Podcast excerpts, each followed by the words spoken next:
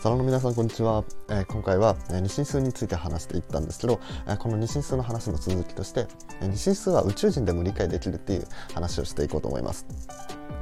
これどういうことかっていうと、実は二進数の性質を使うことによって、違う言語でも自分たちが使ってるような01に変換できるよっていうことなんですよね。じゃあ実際にどういうことかっていうと、二進数っていうのは、0と1っていう2つの数字で、構成されてるんですけど、これ0と1っていうのはこの我々が使ってる数字のうち0と1ってものを使ってるんですね。なんで他の言語だと、0と1じゃなくて丸と×とかなんだろうな、縦線と横線とか、そういうふうに、いろんなものに変えることができると思うんですけど、そういうもので書かれた二進数っていうもの、もしそれが二進数で書かれていたら、その二進数の数っていうのは絶対我々は理解できるよっていう、そういう話をしていきたいと思います。それではどういうふうに解読するかっていうものの前に、まず二進数の性質について、さっきと一緒に同じように十進数と比較しながら、考えていきます。じゃあまず十進数について考えていきたいんですけど、我々は012345678っていう、数字を使ってますよね。こういう言語を使ってるんですけど、もしこれが違う言語になった時に、その違う言語の文字を、どういうふうにしたら我々が使ってるような0から9の数字に変換できるかっていうのを考えてやるんですけど、どうすればいいかっていうと、その相手のその言語、十進数で書かれている言語っていうものを、我々が思ってる0から9っていうふうに並べ替えないといけないわけですよね。例えば相手はどうしようかな、我々は0123445っていう風にやってるものを、相手は ABCDE みたいな、そういうものでやってたとすると、その相手の ABCDE っていう風に並んでるやつをちゃんと順に並べてやると、ちゃんと0123って比較することができて、解読することができるっていう順番なんですけど、じゃあこの時にこの並び替えるその可能性っていうのはいくつあるかっていうと、一応10の階乗通りっていうふうに表すことができるんですけど、でも10個のものを並び替えてできる文字列なんで、これパターンめちゃくちゃありますよね。なんで、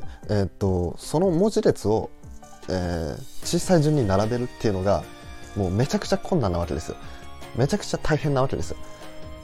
でそれに比べて二進数はどうかっていうと、0と1しかないですよ。ってことは、相手も、A、B とか丸と×とか、この2通りしかないわけですよ。じゃあこれを小さい順に並べてくださいって言われたら、丸×の順番か×丸の順番かどっちかなわけじゃないですか。でもうこの時点で十進数よりはるかに簡単だと思うんですけど、で実は二進数だとこの0と1、丸か×が0か1かどっちかっていうのも、これも決めることができるんですよ。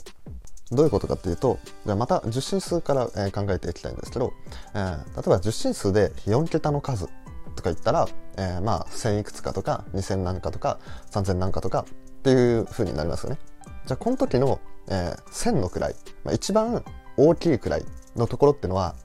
0には絶対なんないですよね。絶対1か2か3か4か5かになって、で0入ったらもう3桁の数になっちゃうんで、ここに0っていう書く意味がないんで、ここは消されるっていう風になるわけですよ。ということが、もし、相手がその ABCDE みたいな、文字列、我々がよくわかんないような文字列でその数字を表したとすると、一番左か一番右、縦に書いてあるかもしれないので一番上か一番下、とにかく、一番端っこにあるものの2つのうちどっちかは絶対ゼロじゃないっていうことが言えるんですよね。例えば、俺らみたいに同じように左に行くにつれて、数字が横に並んでて、左の数字に行くにつれて位が上がってるんだとしたら、一番左の数が0になったら、これも必要ないですよね。さっきの1000の位の1000のところに0が入ったら3桁の数字になっちゃうから、この0っていらないよねみたいな、同じ感じで。でこれと逆に、右側に行くにつれて位が大きくなるんだったら、今度は一番右側もの0もいらないと。でこれが縦でも同じことが起こるっていうことなんですよね。でもこれ0ではないことは分かるんですけど、1から9のどれかは分かんないんですよ。1から9のどれかが入ってれば、それはちゃんと、その桁数の数字になるね。でも二進数は違うんですよ。0か1しかないんですよ。これを同じことやれば、一番端っこは0じゃないと。じゃあこの端は何だって言われたら、もう絶対1になるんですよ。0じゃなかったら1しかないんで。っていう風にやってやると、その一番端に、書いてある記号、例えば A かもしれないし B かもしれないし、その記号っていうものが位置を表しているっていうことが分かるんですよね。でそしたら2進数だと記号2種類しか現れないんで、必然的にもう1個は0になるっていうふうに、